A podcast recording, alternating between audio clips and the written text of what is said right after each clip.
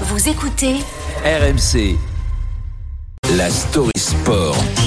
avec Thibaut Texer et le feuilleton à la Fédération française de foot qui se poursuit.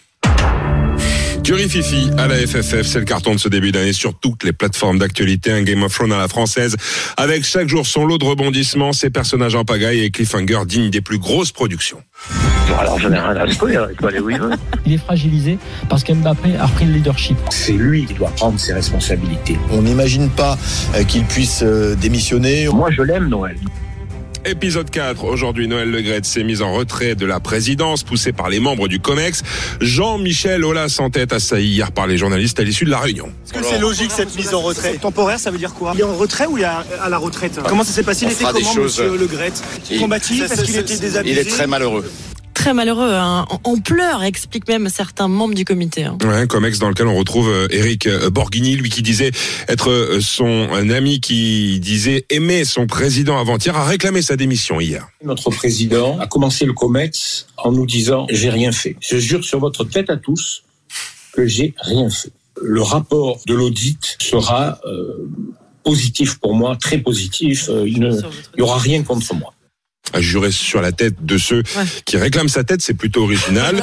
Le Gret s'est donc dédouané concernant les accusations de harcèlement sexuel dont il fait l'objet. C'est oublier le témoignage de Sonia Souid, agent de joueur qui dispose d'enregistrement. Il s'excuse aussi pour ses mots très durs à l'encontre de Zidane, des propos qui ont ému le porte-parole du gouvernement, Olivier Véran. J'étais moi-même assez blessé, pour ne pas dire très blessé, parce que j'ai pu entendre. Mais il n'y a pas que ça, il y a d'autres choses aussi qui s'ajoutent, donc la coupe devient pleine, ouais. Deschamps est lui aussi sorti de son silence à propos de cette sortie, de ses propos.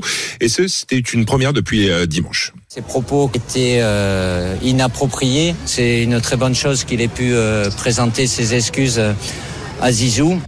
Zizou avec lequel il reconnaît une rivalité sportive, pas un mot en revanche, pas un seul mot sur la mise en retrait de son président, à l'inverse de son ancien coéquipier de France 98, Emmanuel Petit, très remonté hier sur RMC. Monsieur Noël Legret, ayez un peu de classe, au moins une fois dans votre vie. Proposez votre démission et partez prendre une bonne retraite en Bretagne. Laissez-nous tranquilles maintenant. Très en forme Emmanuel Petit avant d'adresser un mot aux membres du COMEX. Il y a beaucoup de gens qui devraient se regarder dans la glace pour essayer de trouver un petit peu de dignité et de courage surtout. Vous avez démontré justement que vous êtes défaillant à ce niveau-là, qu'on ne peut plus vous faire confiance. Allez, je vais laisser Laurent Blanc conclure. Il y a des soubresauts, c'est en train de, de bouger. On attend de voir la suite. La suite, ce sera dans un prochain épisode aujourd'hui ou demain.